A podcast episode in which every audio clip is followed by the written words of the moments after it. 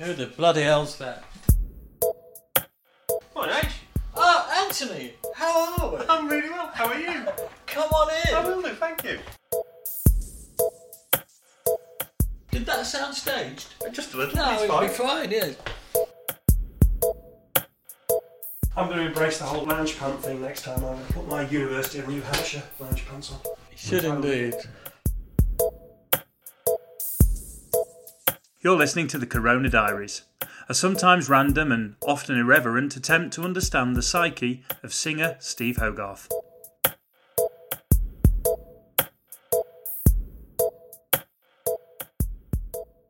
Actually, we can start at this point.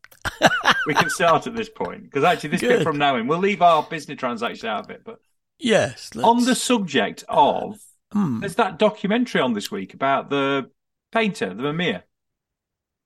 Oh, Vermeer. Yeah, I think Is that's there? on this week. I saw it in the in the Culture magazine on when I got back. Oh, I'll have a look at that. Do you Uh, know, it's funny you should mention Vermeer because he did a painting called Woman in a Red Hat, and it's like a flat, fluffy hat she's wearing.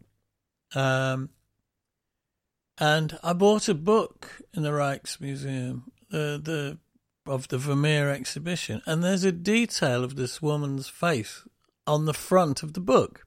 Right. And we passed a woman yesterday as we got off the M1 who looked like that woman.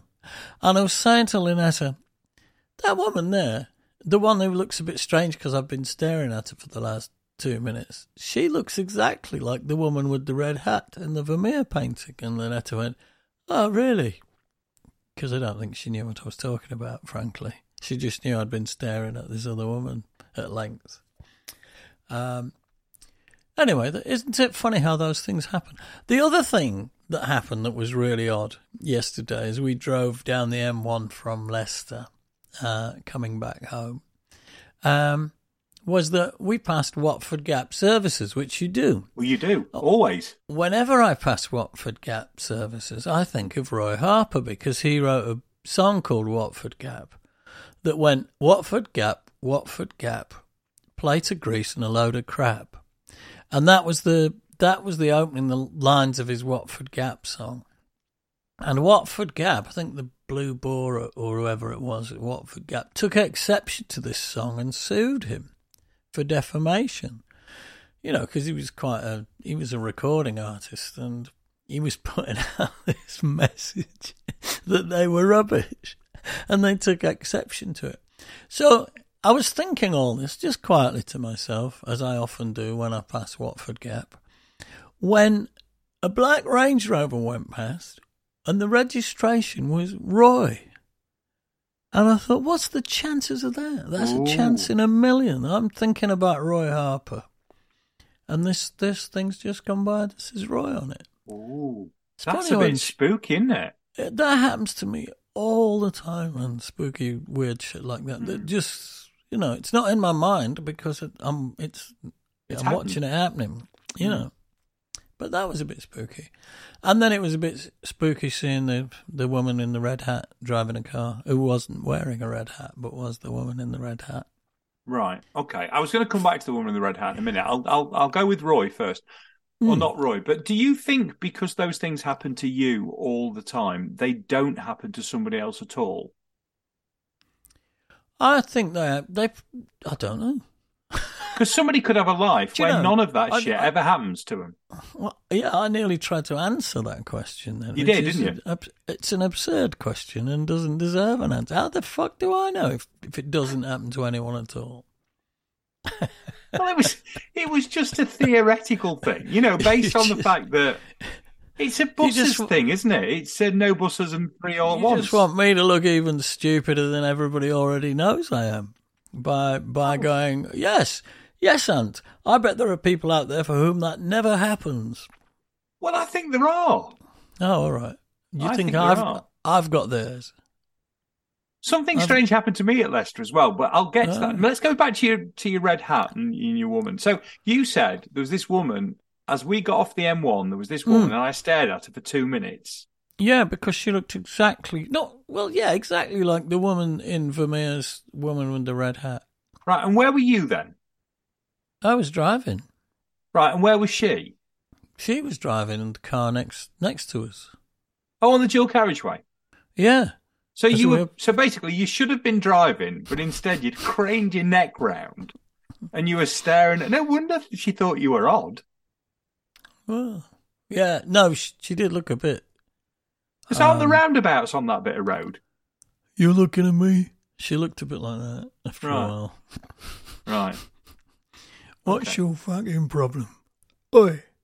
Um, yeah, but it's a good job it wasn't Kenny Noy. He'd have been out and stabbed me. But fortunately, it was just a woman who looked like a woman in with a red hat. Right. Okay. From So the that was two kind of interesting happenstances on the way back from Leicester.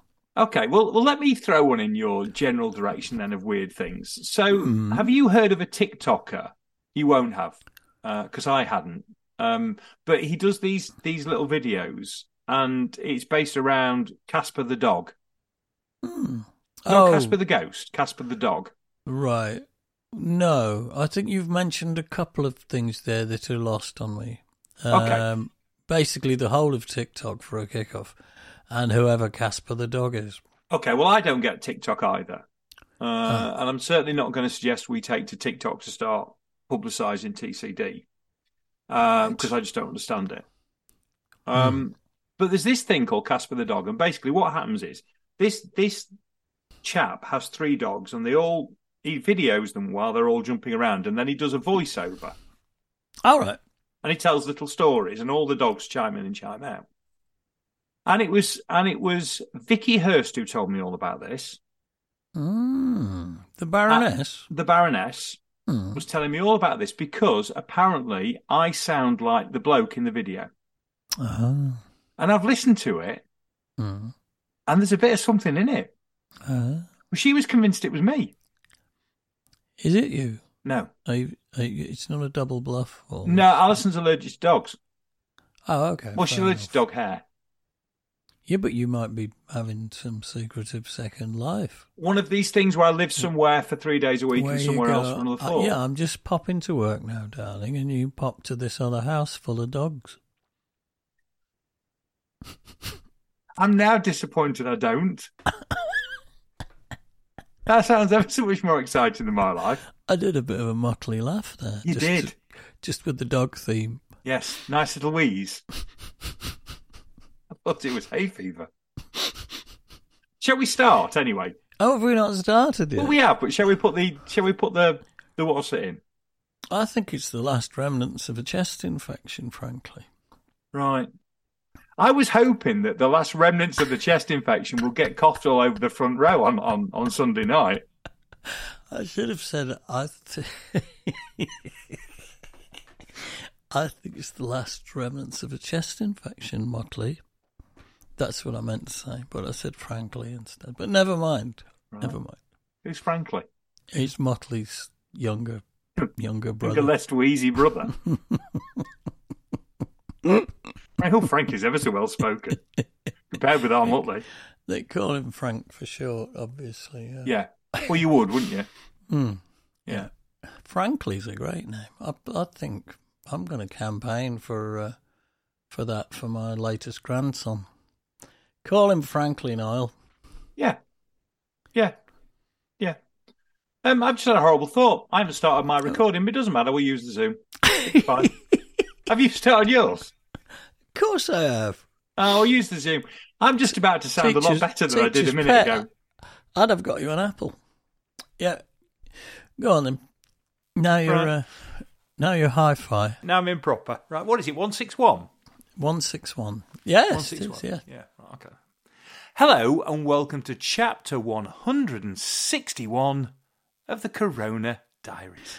Oh, you sound so much nicer now. You sound somehow brighter and more, you know, first generational. First, oh yes, all that first generational stuff. Do you know what? As well, I've got a cough now. It's not Uh, a do you know chest infection, is it? No, no, no. It's been, it's been, yeah, passed through. Um, we do say Corona Diaries, don't we? We start of every episode. Just, just. Yes. So I know that I know we do the slip into the TCD thing. Sorry, Lucy, but we do actually say it properly at least once. Yes. Yes, we do. We'll we'll we'll say it twice today, just to try and make up the deficit Okay. for Do you old want to do times' it? sake. What what mentioned the Corona Diaries? On the Corona Diaries oh, Boom. Just boom. to try. So where do you want to the- start? Should we talk a bit about Leicester? We can talk about anything you like, Anthony. Let's talk a bit about Leicester. yeah, let's. Because quite a lot went off, didn't it? Yeah, yeah. Give me an example. Well, you got up and, and did a song with Still Marillion for a start. Should we start there? Yeah, that that that was hell freezing over, I suspect. But there we are. I did. Their singer had to a family emergency, I believe. Martin D's dad was extremely ill. In fact, I think they thought they were going to lose him. I think he's, you know, very old now. And Sir Martin had been called away, um, which kind of scuppered them somewhat, being as he's their singer. And they were trying to find ways to get around it and inviting people up out of the crowd to sing and whatnot. And so um, um, Mike Barton press ganged me on uh, Saturday night after, after the Saturday night show. He said, "Why don't you get up and do a song? It'd be so cool." And la la la la la. and Martin can't do it, and his dad's not well, and all of that. And I thought, "Oh, blimey, that's a shame, is it? I'll I'll get up and do something." So I got up and did something, and uh, in the end, I just got up and sang Easter and cleared off again. But um, that that was it. They don't know a lot of the new stuff. I think their their their kno- knowledge only really stretches to halfway through Holidays in Eden, and then stops. Um, but I quite fancied doing King and the Great Escape, but the the colour drained out of the cheeks somewhat when I suggested it. So we did Easter. I mean, I, I went along with you, and they were a little non-committal, weren't they? with everything that you were throwing forward as suggestions. Well, I was going to suggest Happiness is the Road, because even Marillion can't play that.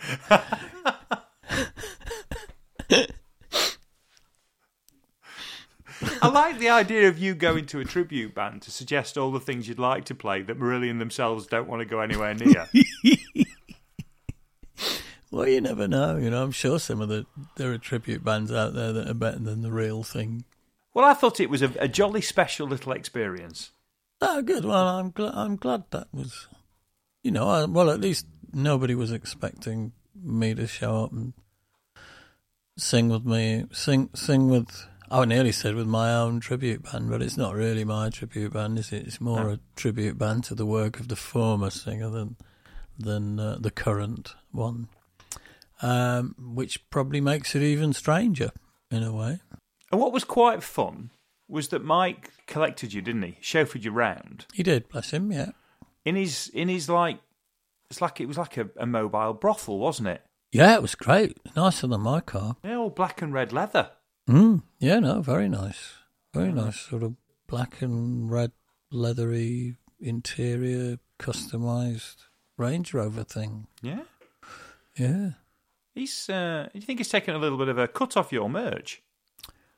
Uh, he wouldn't make that kind of money off my merch. I, I, do, I don't know who, who else's merch he's doing. What merch he's doing? Maybe he's doing a bit of Queen's merch on the side. Queen's merch. I saw him scurrying away with a handful of bookmarks. That's where it's all coming from. Yeah, well, yeah, I could get him a new hubcap with that, maybe. I like that as an idea. The the other thing I was going to say to you, uh, that was very special, by the way. I thought that was a really nice little, you know, nice little thing. Thank you. Yeah, but rare. Yeah. I mean, it would have probably been slightly, even more of a surprise for everybody there had we not had to walk past the entire queue of people trying to get in. Yeah, but they might have thought we were going around the corner for a kebab. Yes. Is there a subway round the corner? There was something. You, I found that a lot with Leicester that there was something around the corners. Oh, there's always something around the mm. corner in Leicester. There, yeah, there is. Well, I mean, Championship football now. Oh dear, don't start. Well, you got rather pilloried on stage for that, didn't you? I, I probably said something, didn't I?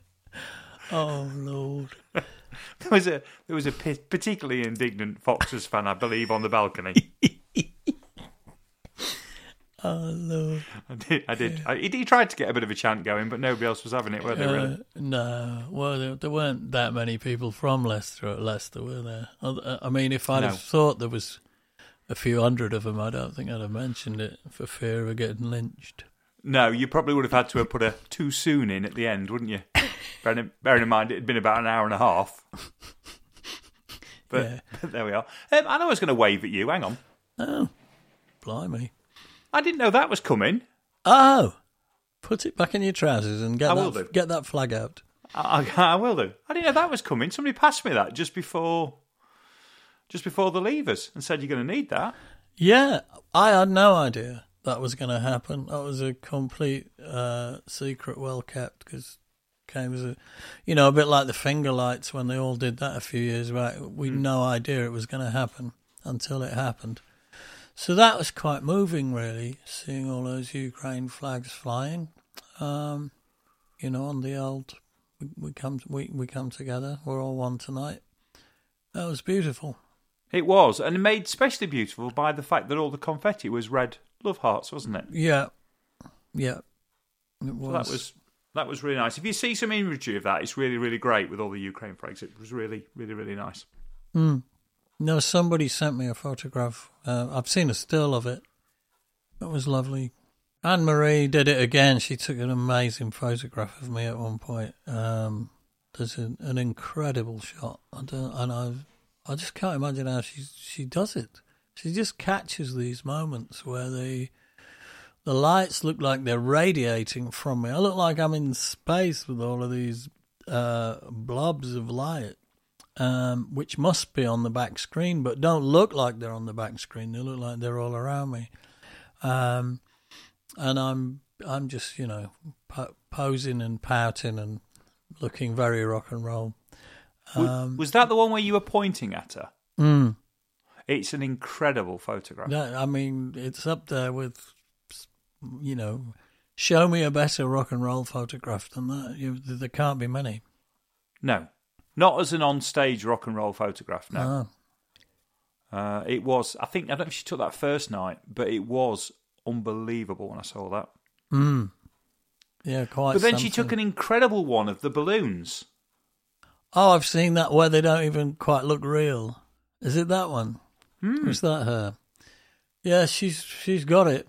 Blimey, she knows what to do with the camera. But, but it's it's to do with the moment, isn't it? Just it's that combination of knowing exactly how the equipment works, you know, and and how to set it and the depth of field and all of that boring stuff, and and at exactly the moment to press the shutter, press- you know, yeah. to, to to have that instinct that of kind of fishing for for a beautiful and extraordinary moment and just just grabbing it as it happens and framing it. I mean, it, it's it's a lot of things at once that you've got to get exactly right. She is unbelievable. She is Hmm. absolutely. And to your point, it's like, how do you get the time to do that? Because when she was taking the photos on stage, and I watched her a couple of times taking a few things from off stage, and she just seems to just press the button. Yeah, I know, I know. She, it's effortless, isn't it? You, you, Yeah, you I- don't see her doing that kind of changey bit thing. Yeah, that tends to happen with with photographers who aren't that good. If you see them fiddling about a lot and oh and ah and mm, yeah, mm, oh I'll just oh hang on a sec, I just I think I just need. The, it's because they're basically bluffing to some extent. Right. The ones who really know what they're doing. I mean, over the years I've been photographed a lot, and you can tell when they know what they're doing. You know, there's a different feeling that comes off them. Um, and they usually tell you what to do. You know, head down a bit, out a bit, Hmm. move to the left a bit. You know, and you think, oh, this this one knows exactly what they're doing, um, and it's great. And the, the the the slightly more insecure ones don't don't really like to tell you what to do. You know, um, and so even they're looking down the lens and they're thinking, well, his chin's too far down. They haven't they, haven't got the guts to say you can't lift your head up a bit? So you you you get to know over the years the ones you know the brilliant ones. I've been photographed by a handful of brilliant people in my time, but only a handful. There was a guy called Nick Knight who photographed the Europeans, and you could just tell that he was brilliant. Hmm. And of course, not long after that, he was. I mean, he's like a megastar now. He, he, he does Vogue covers and whatnot, you know. Um, there's the great Jill Furmanovsky. Worked with her quite a bit. Um, and then um, who else springs to mind? Oh, Niels van Iperen, who then moved to Bogota. I don't know. I lost touch with him after he went to Colombia. But he was a genius, you know, just a genius. And he shot the You Dinosaur Thing video. Um, and Anne Marie Forker, uh, she might be the best of the lot. Hmm. She is incredible, and we we must get her on here. Oh yeah, I'm it. sure she'd love to come on. Yeah, we must make we must make that happen. Which Yeah. actually then makes me think: is there a is there a book there at some point? Is there a kind of would you like to do a collection of images that have been taken of you over the years? And I don't mean that in a vain way, if that makes sense, because there are some incredible photographs. Well, it's it's hard not to appear vain. Well, no, but there are plenty of books with photos in them. It's not all about me, you know. But here's a Well, no, a well, there's definitely a book of- shortage. of me. Um, no, then what? It, what would be? It would be a great vanity project to, to you know to have all my favourite photographs of myself. I mean, there would, it wouldn't be a very thick book, but you know what there was Right, would look great. then. Little program. I think you could treat yourself to a little pamphlet. Well, I could do a book that has all the worst photographs of me in as well, you know, just to balance it up. You Do know, in two halves. So, yeah, exactly. You get halfway through, and then there's just all these awful photographs of you gurning and l- looking 15 stone heavier than you are, and all of that. And or dressed 40 as a pantomime dame. 40 years older. Um, yeah, well, it's a thought. But Hmm. we should definitely have Anne Marie on for a natter. Um, in her soft Northern Irish brogue. It's re- it's a really soft accent she has. It's barely there, but you can hear it. See, I've never spoken to her, so I've never heard her talk.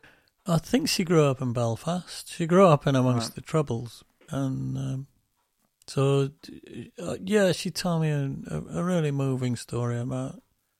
I think she was on her way to school one day, and when she heard Easter the first time, and she said it was just um, really um, transformative for her, and I was so moved to hear that because, you know, I'm not Irish. I wasn't there, and it's a bit like with Gaza, you know. I, I occasionally knock these these lyrics off. When I say knock them off, it sounds like I don't think about them. I, I think about them a lot, but I still agonise at the end. at What right have I got to be commenting on this? And so when I meet someone from on the ground, as it were, and and and they say it was right, it's so it, it's such a relief. It's so emotional to to know that I haven't offended anyone. Hmm. Well, we'll get her on. And the other person I spoke to about coming on while I was there was Tim. We need to get Tim on as well, don't we?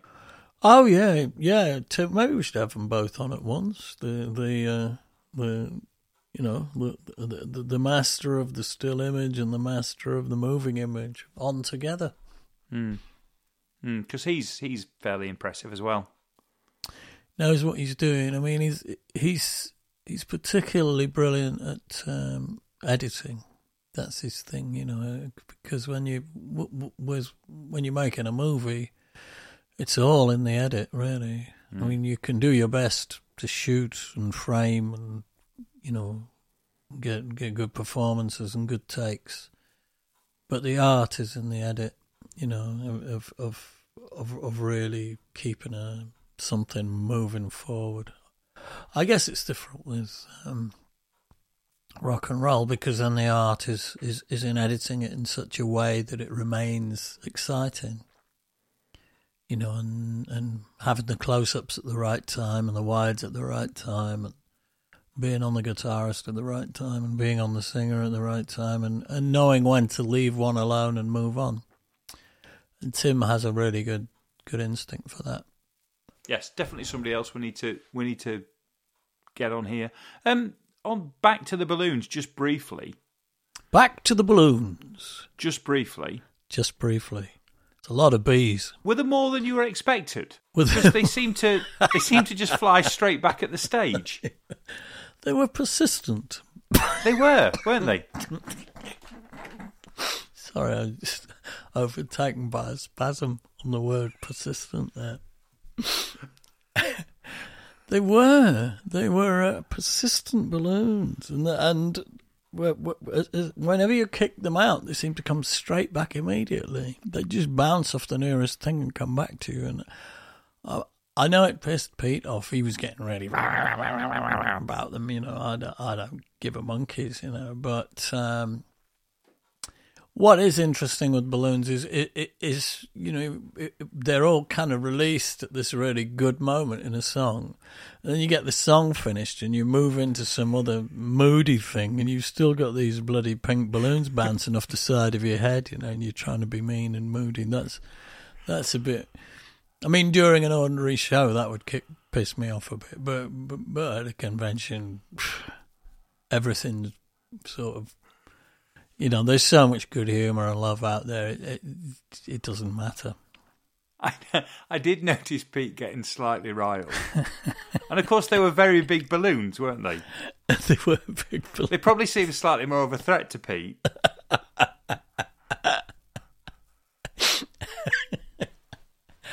Uh, I'm not. I'm not going to take the piss because I'm not Are you not? exactly six foot three Right. myself. Right. Oh, you've frozen up now.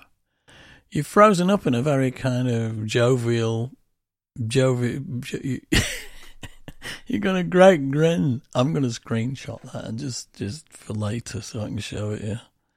Because you've frozen up in a really good way. We'd better hang up, aren't we? I'm going to hang up on you. I'm leaving the meeting now. I am. I'm going to the WhatsApp and I'm clicking on the link again. Oh, Steve, that's not it. That's it. That's it. I'm clicking on the allow. I'm allowing it. Oh, we're connecting. Join. I'm joining. I'm joining in. Ant Short's Zoom meeting. Host has joined. We'll let them know you're here. Zoom, it says. Except that it isn't. Hmm. Hmm.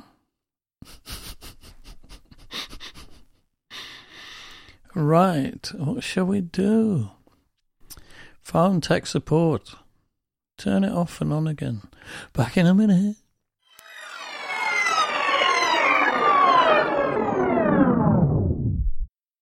Have you got any idea what happened there? Well, you froze up uh, in a really jovial sort of pose. John Bon Jovial, you were. John Bon Um, Jovial. I love that. You were. You you were John uh, for quite a while, and you were uh, you were you were yeah you were frozen up. Um, you you had to hold on to what you'd got, and you froze up as John Bon Jovial, and uh, and so I carried on talking for a while be- until I realised you weren't moving. And the thing is, we were halfway there. So then I took it. so then I, t- I took a screenshot of you in your John Bon Jovial mode, and, and I think I texted it to you, didn't I? You did it. It was beautiful. So there you were. Um, I, on the other hand, j- just looked a bit confused. Um, but I was going, "Are you there? Are you there?" I'm still recording, but I think you had a bit of a uh, an outage, as the Americans. Well, I'm it. still out. I'm still out. So we've now we've now gone to. I'm using. You're on my phone now. So you're normally big on a screen, and now you're really weeny and really small. Uh, um, Well, you know. I'm big. I'm big close up. but you do have to get very close. How far away are you? oh dear. I ought. Do you know what I feel like I ought to do? Just for context, I wish I got a couple of balloons. I could just.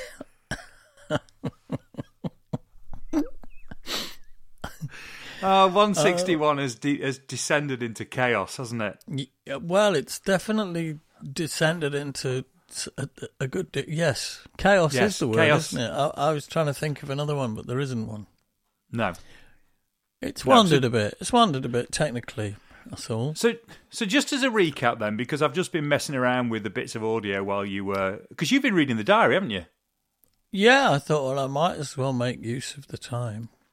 So I was back in the foothills of the Andes Hmm. with with my teeth broken off, which is what Mm, happens on we'll come to that. the foothill of the Andes. We'll come to that. yes. Yes, we'll come to that. So you were doing that. I was trying to sort of twine together bits of Zoom audio and bits of properly recorded audio. So the beginning's going to sound all over the place, but that's fine. It's fine. Um. You could tell it's post weekend come down. Maybe this is why you and I shouldn't attend events at the same time. We shouldn't attend events at the same time. No, because then they'll realise that, that there's two of us, that, that that we do exist, and it's not just me doing the funny voice. Yeah. Like Okay, Casper oh. the dog. Oh, there is an ant, you know. People are now saying. we just also, thought, we just thought it was him doing a Heckmondwike accent all this Yeah. time, but but no, Yeah. there's a real ant. That would have been impressive because of how often we talk over each other. That is, that's like, that's proper. What's the thing with the dummy? Ventriloquism. Ventriloquism, yeah, where you do it whilst drinking a glass of water or milk, milk. Or Mm. milk. actually. Whereas you can talk sort of, you know, Midlandsy, Southerny, and Heckman Y key at the same time. That's now that's tricky. Yeah. Well, I can't. That's the point. That no, there is an ant. I'm talking to him now. Right. There is an ant. It's Which actually has then got me onto something. You you don't have much of an accent, do you? well, I do, but nobody knows what it is. People people often say to me, you know, what what's that accent? Where they they, they struggle to place it. Some people, I mean, don't, I'm just saying what people have said. So this may sound stupid, Right. But if it is, it's not because I'm being stupid. I'm just telling you what people have said to me, which may be stupid. But they've they've they've asked me if I'm Australian. Americans sometimes asked me if I'm Australian.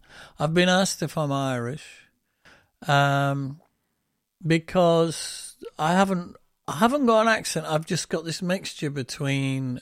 I've never lost the rust fast thing, so I've got the northern, the hard U and the hard A, which I I can't bring myself to say Bath.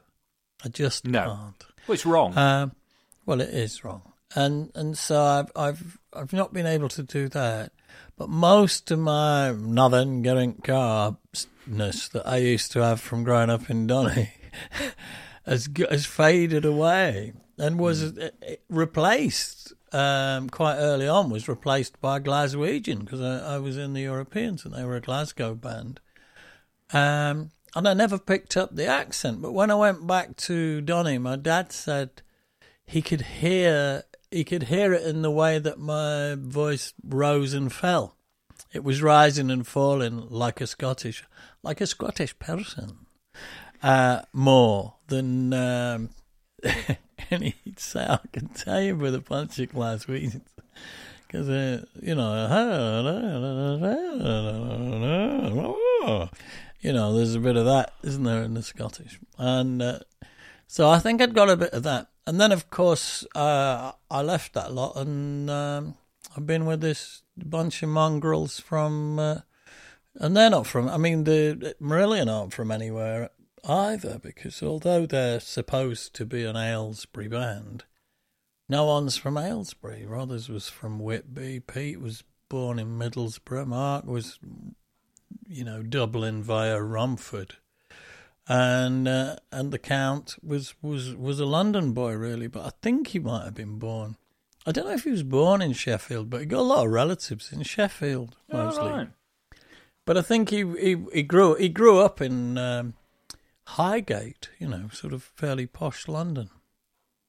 Um, so there's not there's not an accent amongst the band that's I could have appropriated because they they don't really have one that I No, not, none of. of them have, actually, if you think about it. Well, there's not much of an. I don't think there's much of an accent in Aylesbury anyway. No. They've li- they've lived in and around Aylesbury for a while, but don't think there's much of an. I mean, I, I could stand be I could be uh, corrected on this, and do feel free if you're out there um, in Aylesbury listening. If there's an Aylesbury accent, I've not picked up on it. I don't know if there's a bit of a ooh country sort of accent going on, but I, I've not noticed it. I, I think people from Aylesbury may react to that as a suggestion. Yeah, well, let's hope so. It's always good to stir some shit up. Because they're not the Wurzels, are they? No. but you do start to get a bit of ooh in uh, in Swindon. Dave Greggs has got a bit of ooh about him. Yeah, Swindon's a bit further over, though, isn't it? It is, yeah. It's a bit Well, further. Because I think Rothers is very well spoken. Yes, I guess he is. Yeah, I guess. I think he, you know, I don't know. I think he. Well, I don't know. I won't say what I'm thinking. Should we go to Should we go to the diary before you offend or upset anybody? I'm tired. I'm really tired. Actually, these these gigs destroy me. Well, you Um, put a lot of effort in. Can I just say you put a lot a lot of effort in over the weekend? Well, it's not that it, you know. It's not like I put effort in. I just do what comes naturally. But but they do completely destroy me afterwards. When I you know the following morning or even two days down the line, as I'm sort of coming coming through it, I do think, God, have I been you know hit by a bus? Um, so I am a little bit. I'm I'm a bit tired and uh, a bit weary physically. Um, but I've, you know, I'm in the rosy glow of, of a job well done because everyone had a great time. I sang very well, and I, I wouldn't say that if I hadn't. Um, someone said I've got, what was it? It said- said you've got Benjamin Button for a voice. Mm. Uh, somebody said, and I think I am singing better than I was years ago, which is a bit bit counterintuitive, isn't it? But but I do seem to be. Mm. I would I would second that. I thought you were superb over the weekend. You know, Thank you. not not that I want it to go to your head, but I did think you were pretty special. Well, I mean, if yeah, I've got I've got plenty to go to my head. If it goes to my head, it'll on, it'll only put put on the thinnest veneer compared to the four feet of ebony that's already on there from various other people. Well, let's let's let's go to the diary, particularly as you've read it and you know what's coming. I do, and I have. It's a bloody first, isn't it? Yeah, I mean, every now and again I even remember it happening. I mean, not much, but some of it, you know. So I will. Let's go immediately. Let's not pass go. Let's go immediately to San Francisco de Mostazal and a casino in the uh, foothills of the Andes.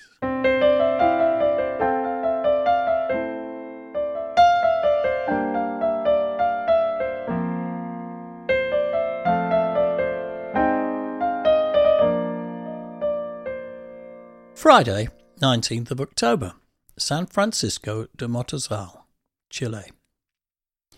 Woke up, put the kettle on, and Skyped home again before going down to breakfast. Went through the same difficult ritual of getting milk, neither hot or skimmed, while every variation arrived first, and ate muesli and drank dodgy coffee before returning to my room. Spent much of the rest of the morning and much of the afternoon composing a long email to a guy in Los Angeles who had criticized my knowledge of the Middle East and thought our song Gaza to be one sided and factually suspect. He had emailed twice, both times in a courteous and fairly respectful way, and so I had been meaning to reply. It took a while to get the thing balanced and backed up with figures, but the more I looked at it, the more comfortable I was to send it. The statistics of the injured and dead alone put Israel on very dodgy ground morally.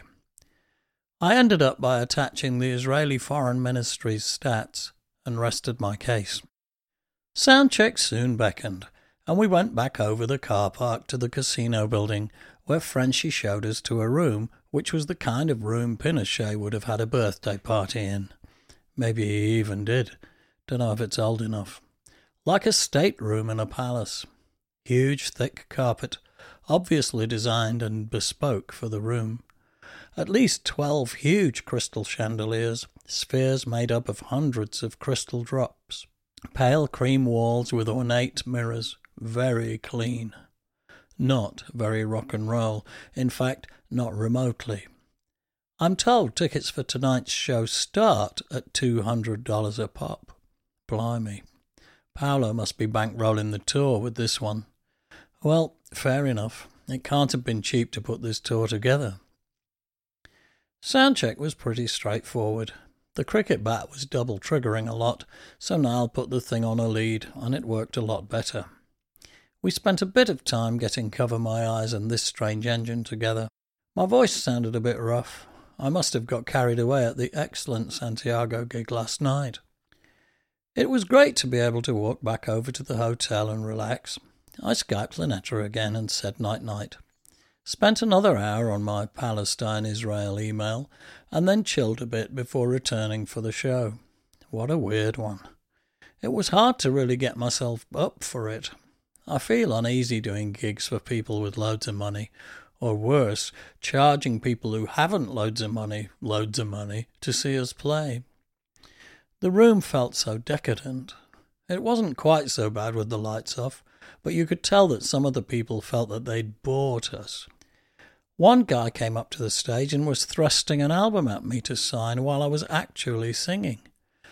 I couldn't be too indignant. I get the feeling that the Chileans are simply naive about this stuff. He thought I'd sign it, I kept waving him away. I could tell that the harder core fans were at the back, mostly stage left, celebrating in the shadows, silhouetted beyond my view. What was interesting was that as the show progressed, I watched the people at the front slowly lose themselves in it too. It was good to watch. We encored with this strange engine first, and then No One Can, which seems to go down really well here, followed by Garden Party. That did it. Everyone was up, and we finished the night at a similar energy level, on a smaller scale, as Santiago. Phew, what a relief. I did the photos and autographs and returned to my room for another bubble bath. Very nice.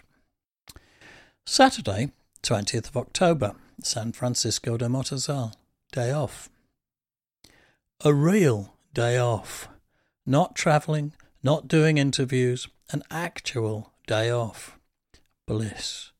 I had a lie in until Elle texted to say she'd been waiting ages to speak to me, then rolled out of bed and Skyped home. Went down to breakfast to do the cold milk, not skimmed thing again. They brought me it hot. Had muesli and coffee while people kept coming up asking to have their photograph taken with me. Don't get up. It's okay. Carry on eating your breakfast. I'll just crouch down here. Your show last night was amazing, etc. Anywhere else in the world I might have got arsy about it, but the Chileans have this good humoured, unpretentious naivety, a naturalness that it seems only natural to respond to, uh, naturally.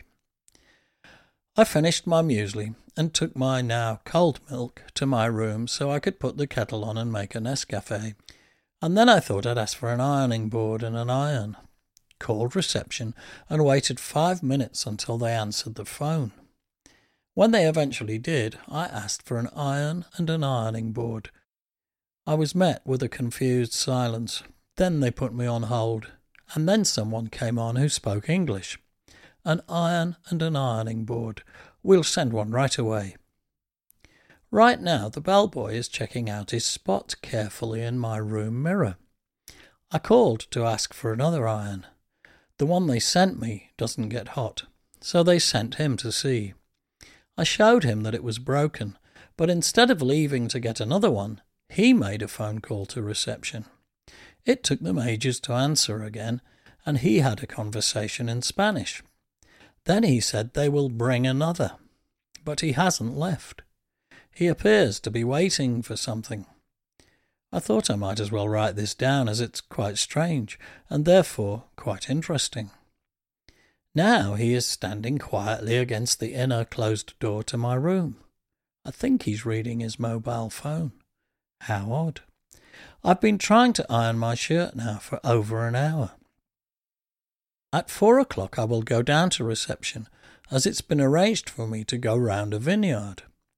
I particularly like Chilean Merlot, so maybe I can buy a nice bottle. Well, the Chilean vineyard trip was most pleasant. A young chap called Hector made the tour and told us all about winemaking. Lots of details and stats which I can't retain. My enduring memory will be that they put egg whites in the cement mixture when they built the cellars. Apparently, this lends a slightly elastic quality to the brick built cloisters, which helps them to remain standing during earthquakes, which are common in Chile. The other one was that they used a helicopter to dry the dew from the grapevines because the sun damages them if it hits them when they are wet. Now that's extravagant. Niall came too and took a couple of comedy shots of me trying to look tipsy among the barrels. At the end, we had a bit of a tasting. I thought it was okay, but it was a Cabernet Sauvignon, and I prefer the Merlot, so I bought a bottle to take back. We were also made a gift of the wine glass, which says Santa Rita on it, the name of the vineyard. Now, how the hell am I going to get that home? After the tour, I sat out on a bench for a few minutes, gazing at the landscape. It must be amazing here on a summer's evening, relaxing in the evening air and gazing up at the hills. We returned in the van to the hotel, and I met up with Mark in the bar. There's a nice roof terrace to sit out on, but he seemed to prefer being inside, and it was getting a bit chilly, if you pardon the pun. We had a half and then a pisco sour, the local poison, before I returned to my room to write the diary. Elle called again at ten. She was up late after having girlfriends round for the evening. Said they'd been dancing to a disco CD she'd found. I can't imagine her and her girlfriends dancing round our kitchen. I said good night, then went to bed myself, feeling lonely. Cheered up when I found the Man United Stoke game on the ESPN channel. It had a Spanish commentary with that bloke who shouts, Goal!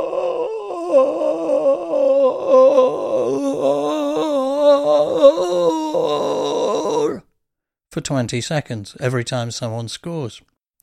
I'm glad they don't do that in England. We won 4 2.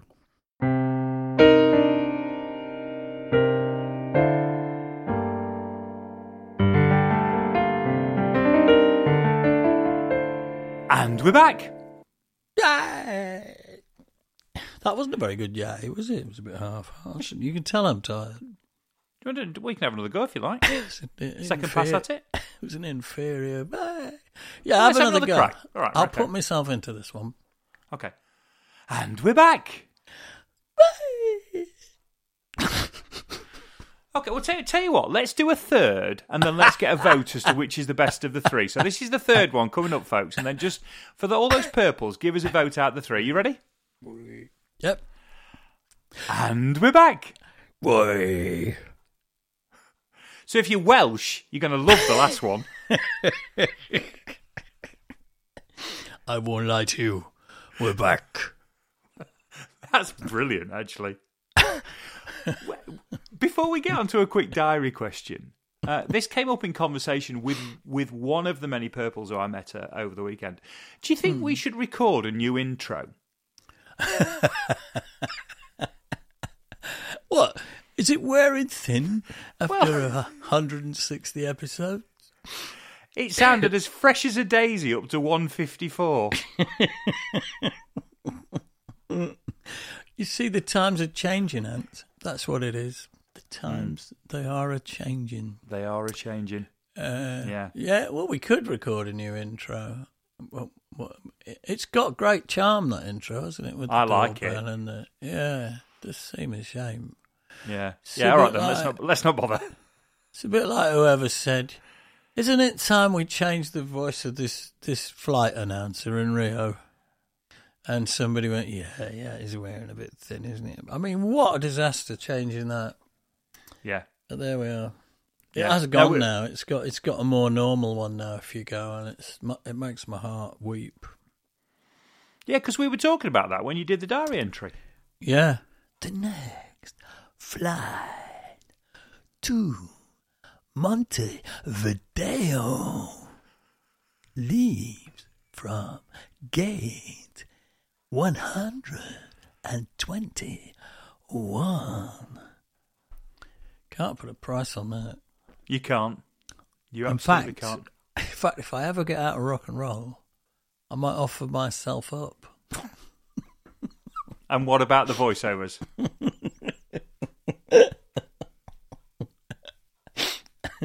I don't think there'll be a lot of takers for either. But there we are. Right, ba- back to diary because I've got two questions on diary, uh, and and obviously the second one is about your tooth, but the first one, the first one. So that email you spent a long time writing to the person who contacted you about Gaza. How often do you do something like that? Then is that was that a, a fairly unique thing, or do you often reply to people when they pose a question like that? No, I don't. I very rarely, I very rarely do. But Gaza was different, you know. It was a hot topic. Um, a lot of people were going to get upset about Gaza, and I knew that while we were working on the song, while we were recording it. It was a nightmare song because I was thinking, I've got to get this completely right, and I've got to be able to stand by every syllable of it because if I can't, um, then I've got no right. We've got no right to put it out at all. Um, so then, you know, so much more work went into that song than than I would normally have to put in, because it wasn't just a case of, you know, feeling like it, I'd written a good, good, good lyric, and y- you know, get the scansion right, getting the feeling, getting the honesty right, and all of that, which is what what I always put a lot of effort into. I, I, I had to have, I had to, the thing had to justify. Oh, hang on a second. There's uh, some twat going by on a motorbike. Um, it had to be factually correct, you know, and it, it had to be morally right, and it, it had not it had not to be a bit of naive romantic you know oh here's a naive romantic protest song. It, it had to be real. And so i put a lot into that. And then of course and i knew that once it came out there'd be trouble. And there was. And as I've said before, interestingly, the people who got most upset about Gaza were the people geographically furthest away from it. Hmm. Um, so there was a couple of there was a couple of Jews in France who got very very irate about it. There was a handful in in America. There was nobody in the Middle East you know, because I think they all got it, and they could kind of see that, that wherever their sympathies lie, what I'd written was fairly true. You know, if you were a kid growing up in that place, you were in a tough situation, you know, a really tough situation, and uh, it ain't right. And they are, you know, they the state of Israel and and its soldiers does stand on the necks, both metaphorically and literally, of the Palestinians, and that's you can't argue with that. It's it goes on and it's going on. It's going on whether it's reported in the news daily or not. It's going on daily, and and and worse, you know, and people are having their houses bulldozed at dawn daily, houses that they've lived in that were built on land that they own. Um, I mean, un, unimaginable things are going on there. And yes, um, people are throwing rockets from the Gaza Strip into Israel occasionally, uh, but but they're always reported as rockets, as though they're you know cruise missiles or something, and they're not. They're barely more than bloody fireworks. You know, they, they, these things drop and they'll take the wing off a car.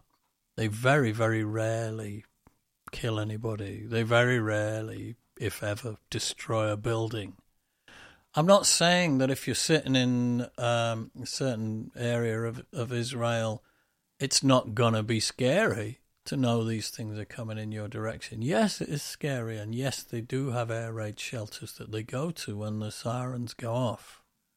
But if you compare the carnage that comes Israel's way, which is not not a great deal, to the utter carnage that Israel then unleashes um, on the Gazans.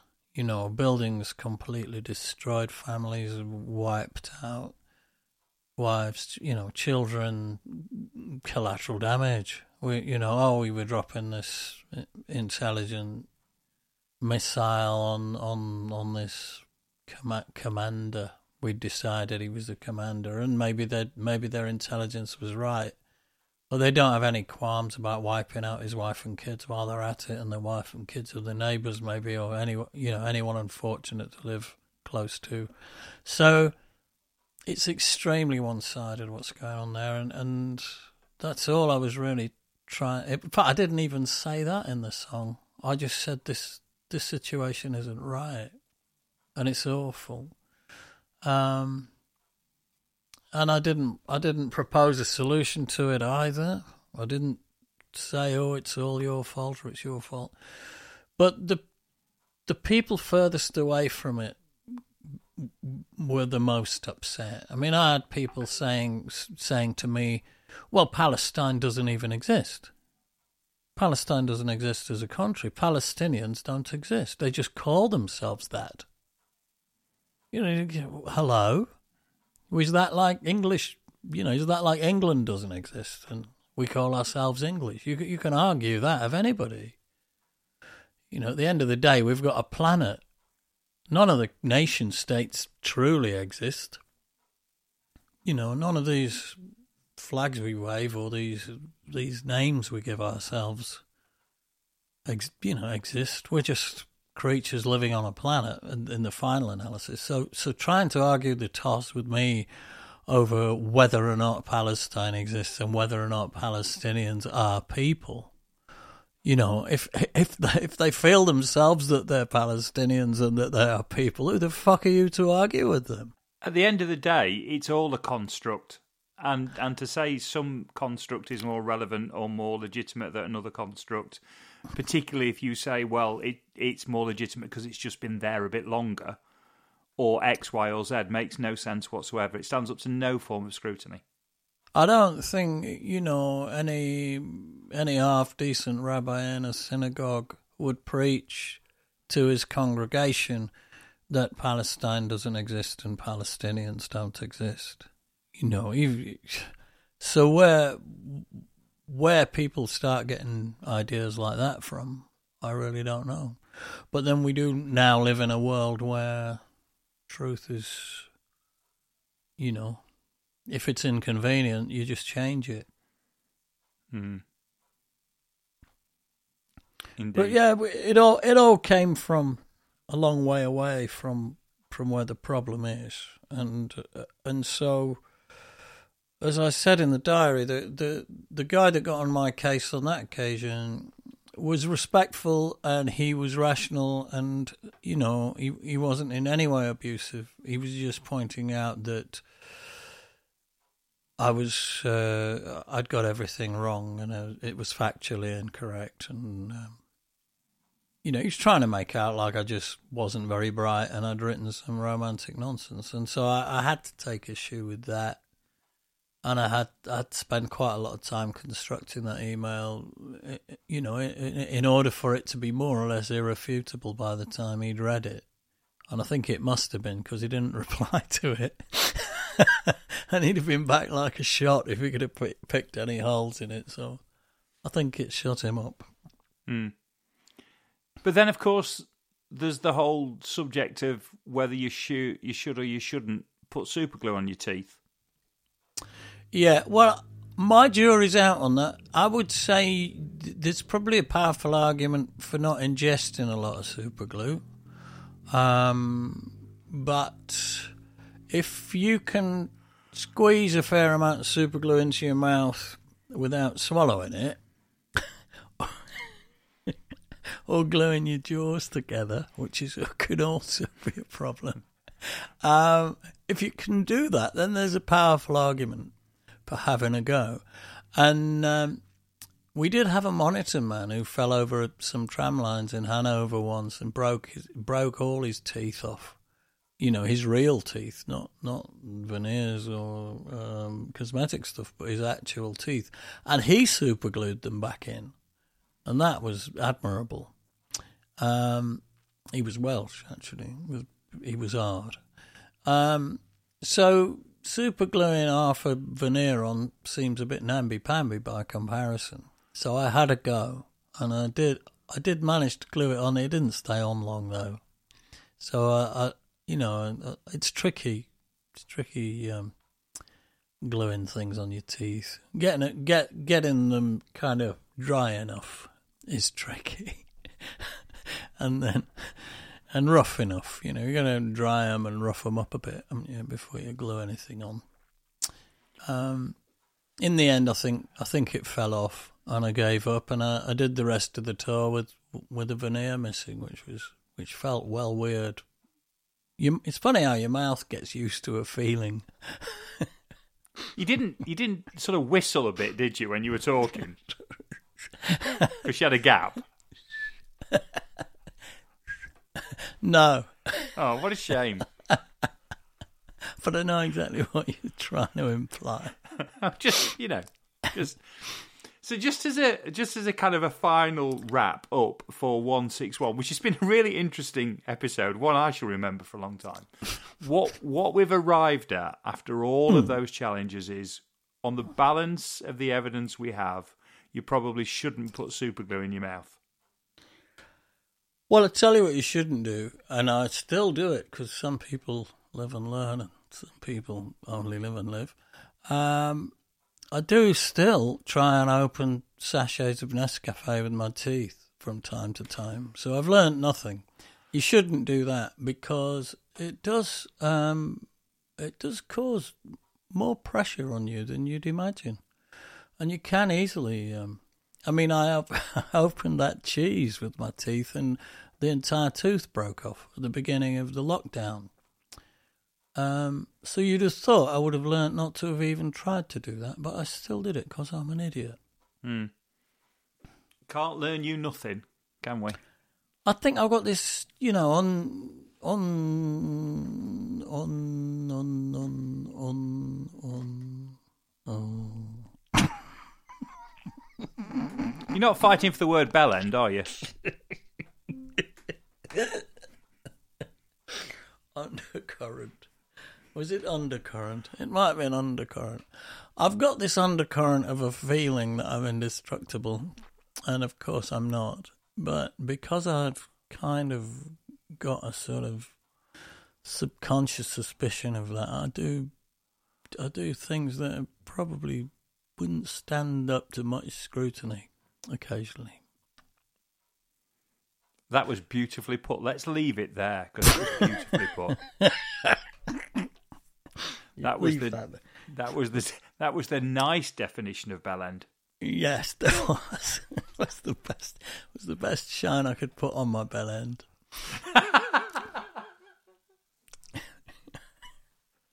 you need a new cloth.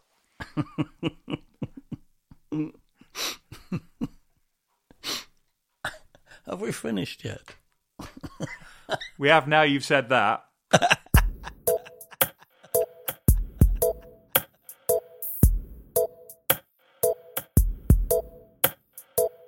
Thanks for listening to the Corona Diaries. It featured Steve Hogarth with the insights and me, Ant Short, with the questions. If you enjoyed the podcast, please consider subscribing and maybe leaving a review as this will help others find it. You could even share with other like minded souls, should the mood take you. This has been an A Short Stories production.